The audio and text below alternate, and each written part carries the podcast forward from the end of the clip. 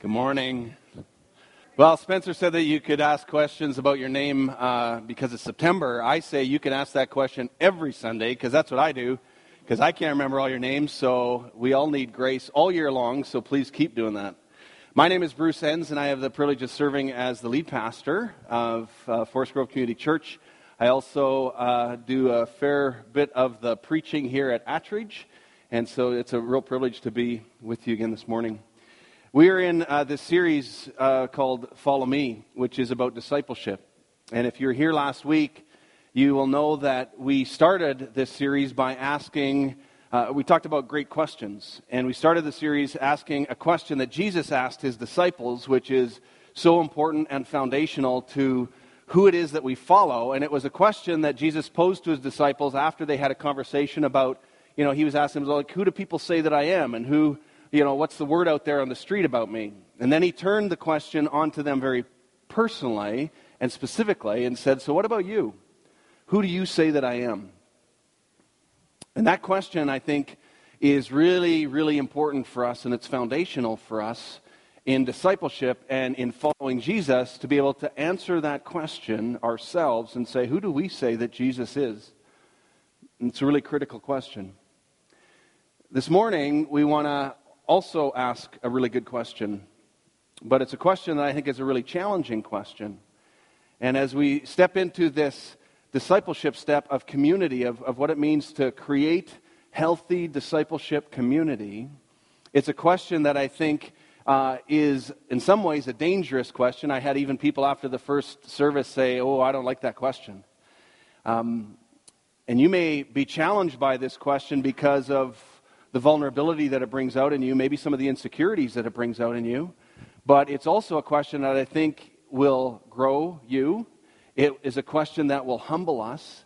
And it's a question that will help us actually create community in the church much greater.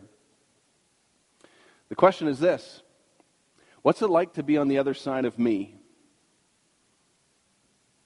You know, every one of us, whether we realize it or not, we leave a wake behind us. We leave sort of uh, a ripple effect of kind of interaction with people. So whether we're in a meeting with somebody one on one, whether we're in a group, community, small group, team, whatever family, every single one of us leaves some kind of wake that impacts other people, whether you recognize it or not. And so the question for us today, and as we think about this idea of community that I want us to focus on, is actually a question about ourselves and who we are in community, and to simply ask, what is it like to be on the other side of me? And, and you can ask that question lots of different ways. Uh, you might simply ask, you know, um, what is something that I could do differently that would be the most helpful in our family or in our team or in our workplace? You might ask the question, um, what do you see as my gifts? Maybe my spiritual gifts. And what's the shadow side to my gifts? Or you might ask the question, in conflict, how could I respond differently that would be more helpful? Or you might just simply say, What is it that I need to do more often? Or what is it that I need to do less of? I mean, there's all kinds of different ways that you can ask the question, but essentially it's, it's putting the mirror up and allowing other people to speak into your life and just simply saying, What is it like to be on the other side of me? And so that's the question that I want to challenge us with today as we think about community and just the different ways that we can frame that question. Because oftentimes, you see, it's a lot easier to look at community um, as a whole or to look at others in community and to kind of see the flaws and the imperfections or the weaknesses or the unmet expectations in other people. That's quite easy to do, but what's harder to do is actually to hold up the mirror and ask that question of ourselves about what is it that we bring into community if we were to take a really honest look at ourselves and who we are. We're going to look at a number of scripture today, and I encourage you to turn to Romans chapter 12 to start. And uh, for some of you, this is a well known text. For others, it, it would be new. So the book of Romans was written by Paul to the church there. And in chapter 12, he's talking about the body of Christ, the church family. He's talking about spiritual gifts. He's talking about what it is that we bring into community. And he begins the chapter by talking about coming as a living sacrifice. In other words, putting ourselves on the altar and also being transformed by the renewing of our mind, that we would be transformed by the renewing of our mind. And then it changes how we come into community. And he also says, before he gets into the spiritual gifts, he says, you need to take a really honest look at yourself and take an honest evaluation of who you are. In other words, hold up the mirror. So let me just read Romans 12, verses 1 to 6. Paul says, Therefore, I urge you, brothers and sisters, in view of God's mercy, to offer your bodies as a living sacrifice, holy and pleasing to God. This is your true and proper worship.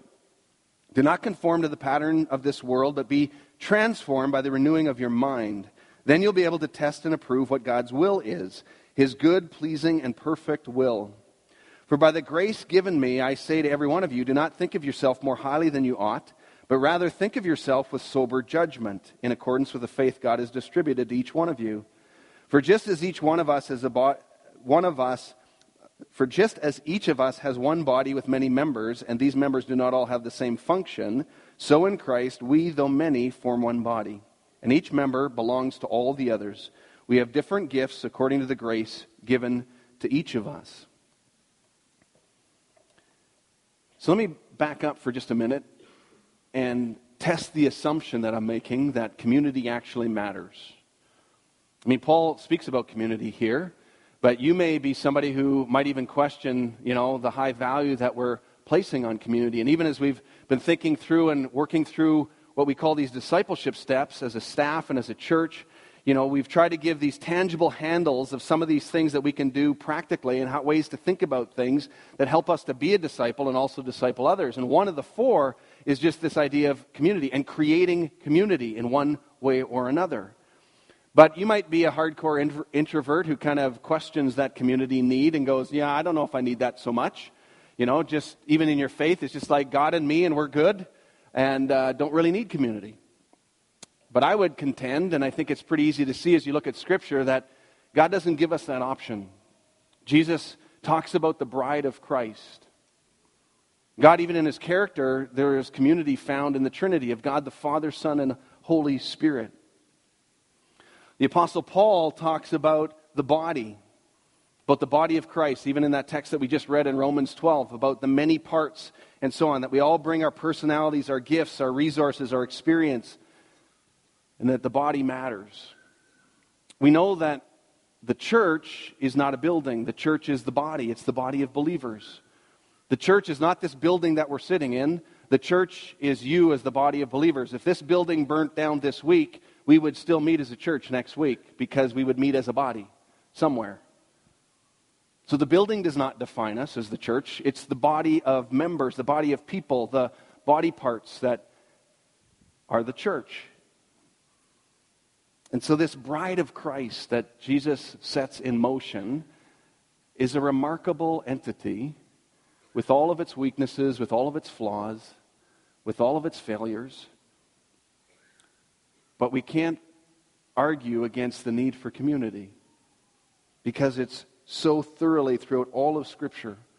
You see, from the very beginning of the Old Testament, even in Genesis, where God set in motion the people of Israel through Abraham, and he said he called them out and he set them apart as a people. That you are the community of God to proclaim the goodness of God and the hope of God through all the nations and all the peoples of the earth. And now, as it says in Romans, we as the church are grafted into that call, and we are part of this covenant community of taking this goodness of God to the nations of the earth. So the, the church is this community of people to receive God's blessing and to proclaim and live out of the hope and promise of the gospel. And so we do that not alone, we do that in community. And so I would contend that community is not an option for us. And so the question for us is what kind of community are we creating? Remember, uh, Trevor Goddard said, I think it was last year, where he talked about we, the fact that we don't drift into community. We do discipleship through community and we do discipleship in community. But the reality is, is that we are all doing different things through our words, our actions, our attitudes, our postures that either create and build up community or it does something that sort of undermines or pulls away from community. And so we need to think about community and what we're doing and how we're creating that really intentionally. So this week, as I was reflecting on this message and, and thinking about this topic specifically, I kind of just stopped and, and just kind of backed up a bit and thought, okay, what are, what are the essential critical elements about creating community? As I think about Scripture, as I think about my own life experience, what are, what are the core components or elements of creating community? And uh, I came up with five. I'm going to walk through. You might add some more, and that's great. But let me just walk you through the five that, that stood out for me. So the first critical element is just commonalities. That one is, seems kind of obvious, but you need to state it. It's important. Commonalities is just simply what is it that is common? Community means that you have a common unity in something. That's where the word comes from. So, what is the commonality that you gather around? And just to think about it and actually to be attentional about what causes you to gather together. And so I did a bit of a Google search, had some fun with that. Thought, what other kind of communities are, are gathered around odd things? So, one university has a lettuce eating club. That's what they do and they apparently have races to who can eat a head of lettuce the quickest. I mean, that's weird, but that's what they gather around. Uh, there's the ant watching club that some people like to get down on their knees, I guess, and watch ants. Uh, rock, paper, scissors club. Uh, that's another community. Um, there's the World Association of Detectives, an actual association. That's interesting. Obviously, you have to be a detective. There's the National Association of Pet Sitters. Then there's the Association for Pet Obesity Prevention which has a bunch of people with fat pets that they are concerned about and trying to do something about that. Uh, then there's the Association of Gravestone Studies. Interesting. I can see that being intriguing, but that's why they gather. Then there's the Giga Society. I think that's how you pronounce it.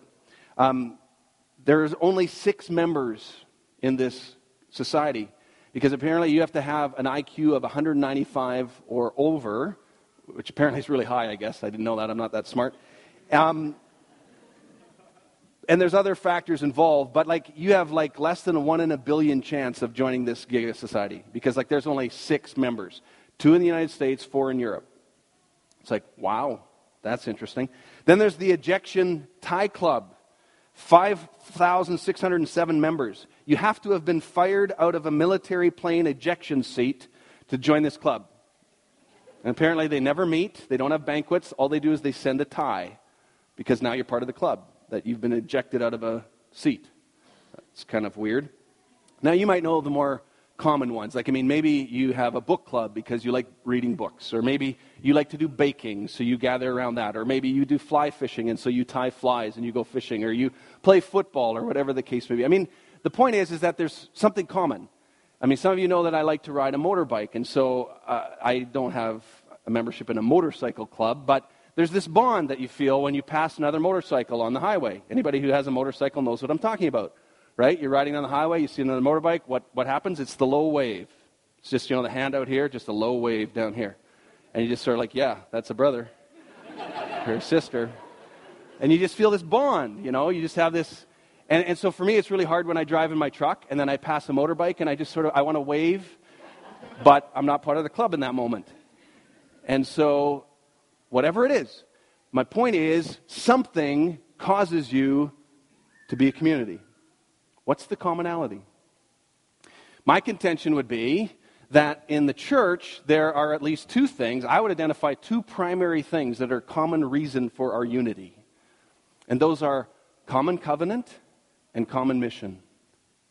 And so when you think of common covenant for a minute, think about what Jesus said when he gathered his disciples around and he, he showed them this bread and he said, Take this bread and eat. This is my body broken for you. And then he took the cup after supper and he drank it and he said, This is my blood. And this represents the new covenant. And when you drink it, remember me. So Jesus sets in motion this common covenant that the Christian church has followed of who Jesus Christ is, what he has done on the cross, his body broken for us, his blood that was shed for us. And so, as a church, sometimes we use the phrase, we talk about covenant community, and people wonder, what does that mean? This is what it means it means that we are a covenant community. The reason that we gather, the common unity piece that we gather, that is foundational to why we gather, is the covenant of Jesus Christ. And so, it's really important that we understand that commonality as a church. Apostle Paul, he, he says it a little bit differently. He, he says in Ephesians 4, verse 3 to 6, he says, Make every effort to keep the unity of the Spirit through the bond of peace. There is one body and one Spirit, just as you were called to one hope when you were called, one Lord, one faith, one baptism, one God and Father of all, who is over all and through all and in all. I mean, it's a pretty comprehensive statement that he's saying, This is our oneness. This is our unity. This is why we gather. This is why we are the church. So we need to understand that commonality. Second one, common covenant, and second one, common mission. Is that we gather to be the church, as I said earlier, that was set in motion right there from Abraham and the people of Israel, and now we are joining in this common mission that Jesus articulates in Matthew 28, in what we know as the Great Commission, the Great Co mission that we are given. And Jesus said to them, All authority in heaven and on earth has been given to me. Therefore, go and make disciples of all nations, baptizing them in the name of the Father, the Son, and the Holy Spirit, and teaching them to obey everything I have commanded you. And surely I am with you always to the very end of the age. So we need to recognize the commonalities that matter when we gather as the church. These are the core essentials this common covenant and common mission. Because the problem is, is that sometimes we gather for other reasons. Sometimes we actually make community itself the focal point, or the community itself the target. And we, we think that that's what we need. It's just really good community that we all get along. And so we make that the focal point and the reason why we meet. But the problem is, is that whenever we do that, all we typically see are the faults, the weaknesses, the unmet expectations, the way our community failed us. You see, community is not a good end target. Community is a byproduct of a church that understands its common covenant and common mission. And so when you, when you focus on the covenant and the mission that we are called to, community happens. This mission is this great, common, demanding task that Jesus has given us. He's set in motion, and He's given us His Holy Spirit to empower us. And so when we focus on that mission together, community is formed. So it's really important that we understand that. So I want to look at the last four elements. That's the first one. But the last four focus more back on the question that I began with about who are you in community and what's it like to be on the other side of me? That question. And so the second critical element that I would put forward is two words vulnerability and generosity. You could separate them out, they're distinct, but I think they kind of go together. This whole idea that we need to open ourselves up to other people. And sometimes we find that hard and we kind of keep things really close to ourselves and close to our chest, and we don't like to be vulnerable with people. But community happens as we take a risk and actually are vulnerable with people. And some people have said that, that tra- life transformation, excuse me, it happens in circles, not in rows.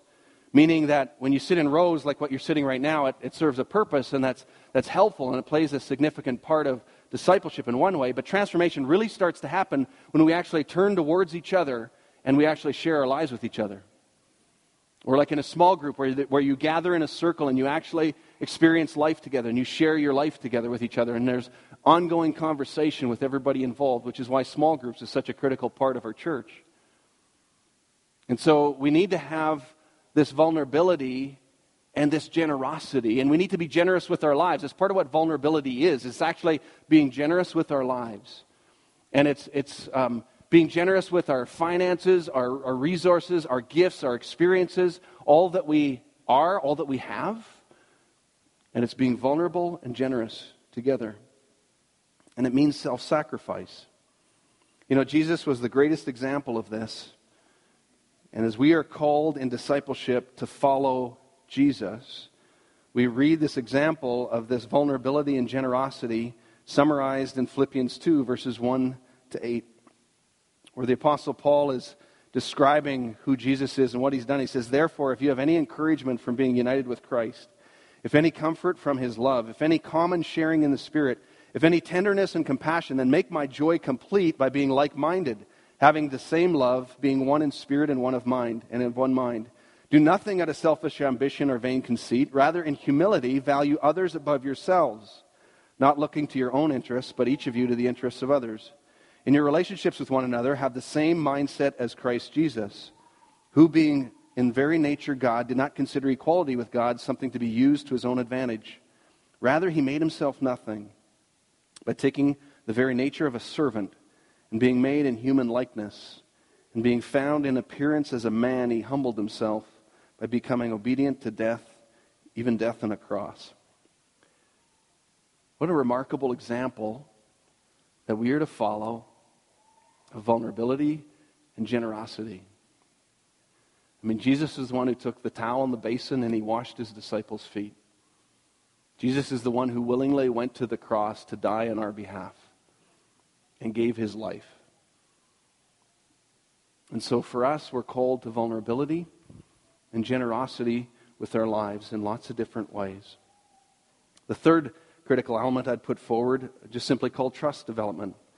We all know, I think, that it takes a long time often to build trust. Trust doesn't come quickly or easily, at least for most people. Some people give trust a lot quicker, but it also takes very little time to destroy. And there's lots of different ways you can develop trust, but one way that I heard that somebody put it, and I can't remember where this source came from, but it was really helpful for me. And they just said, you know, building trust is simply making agreements and keeping them.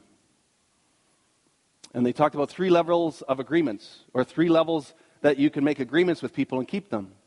And the first one, the first level of agreements is assumptions. Now, the unfair thing about assumptions is that they are cultural and personal, and they're not verbalized. So, as you and I enter into a relationship in a small group, in a family, with another person, whatever the case may be, you have assumptions about what they are going to do and about what this is going to be about. Those are actually internal agreements that you're making in this community, but you're not telling anybody. So then, when they don't meet those expectations or fulfill those assumptions, you're disappointed. That's the challenge with this first level of agreements. But they're there. We all have them.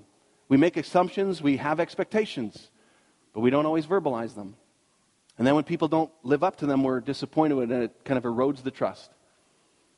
Second one is actually verbal agreements, where we just make those more informal verbal agreements to one another. We might say, hey, I'll meet you at 10 o'clock tomorrow, or I'll follow up with this, or I'll do whatever the case may be, fill in the blank. And so we make verbal agreements with people, and whether we keep those or not either develops trust or erodes trust. And then the third level of agreement is written agreements, right? We make contracts. We write covenants together. We write MOUs between organizations, whatever the case may be. But we have written agreements, and then the question is do we keep those agreements?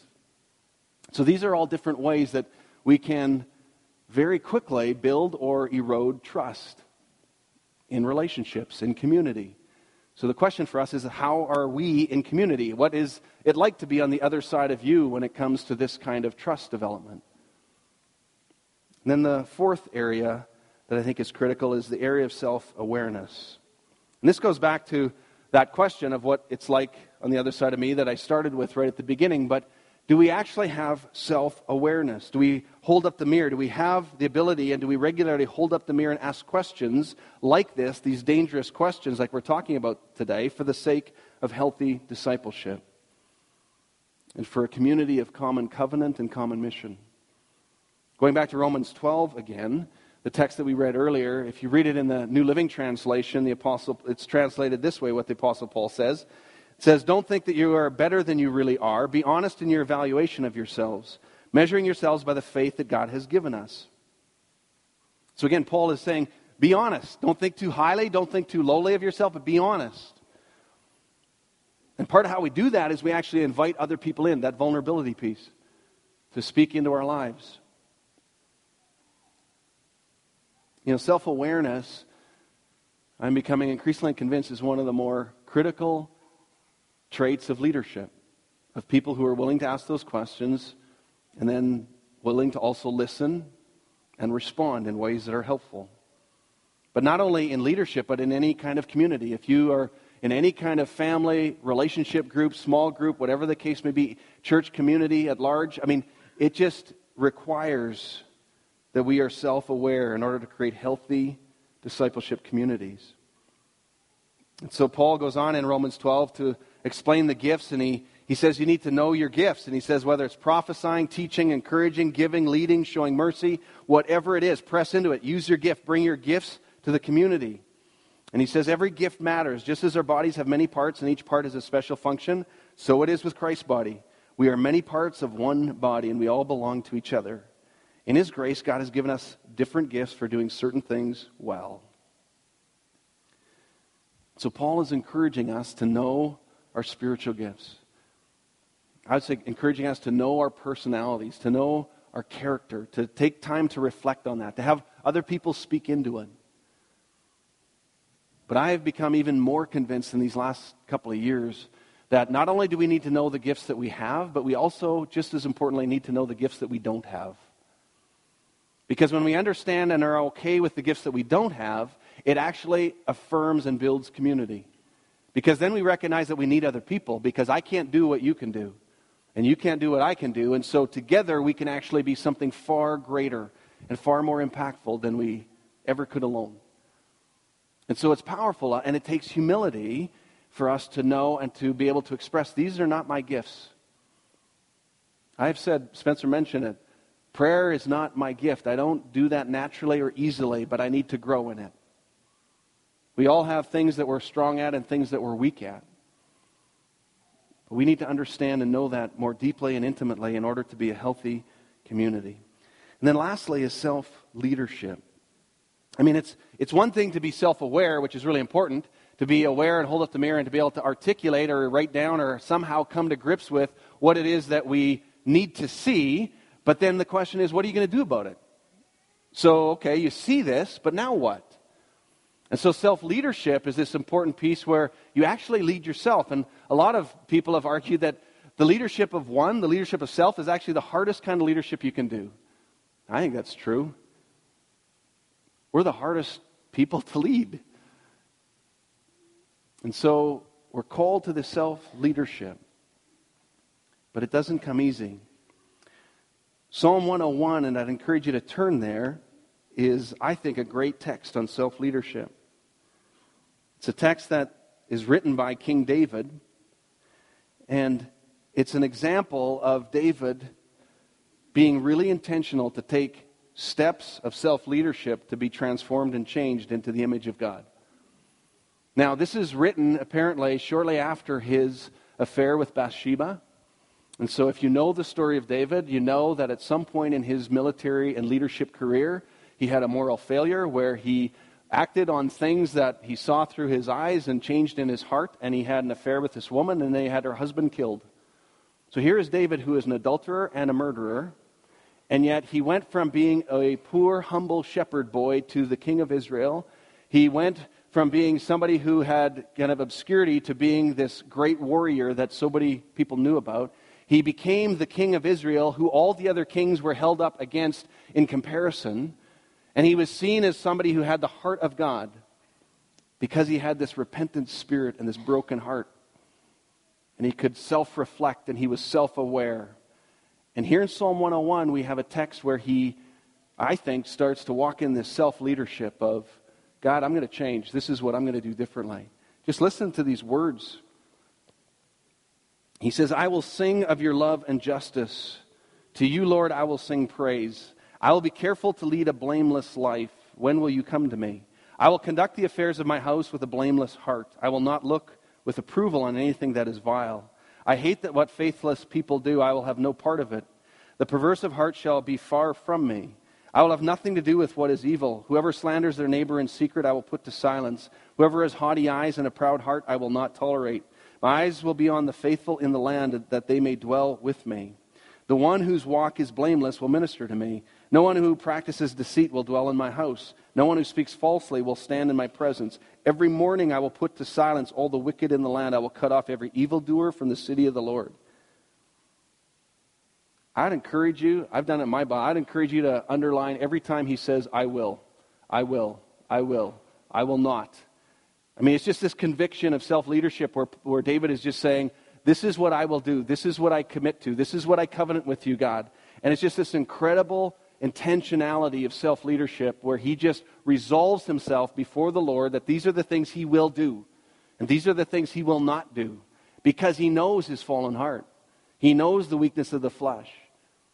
And he says, I will lead a blameless life. And I love that line in there, a blameless life. He says, I will conduct the affair of my house with a blameless heart. What does it mean to live, live blamelessly?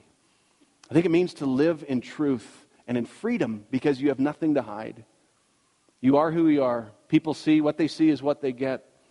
You live with the intentionality of integrity and purity but you have failures, but you repent of those, you ask for forgiveness, you walk in that. But he, convict, he is convicted to live a blameless life. He says that he wants to live with purity. I can only imagine the things that are going around in the back of his mind with his whole experience with Bathsheba and the moral failure that he had in his life and his marriage and his leadership. And now he's saying, you know what? I'm not going to live that way. He says, I won't look uh, or with approval on anything that is vile. The things that we see with our eyes and that we allow our eyes to dwell on lead us astray and they can change our hearts.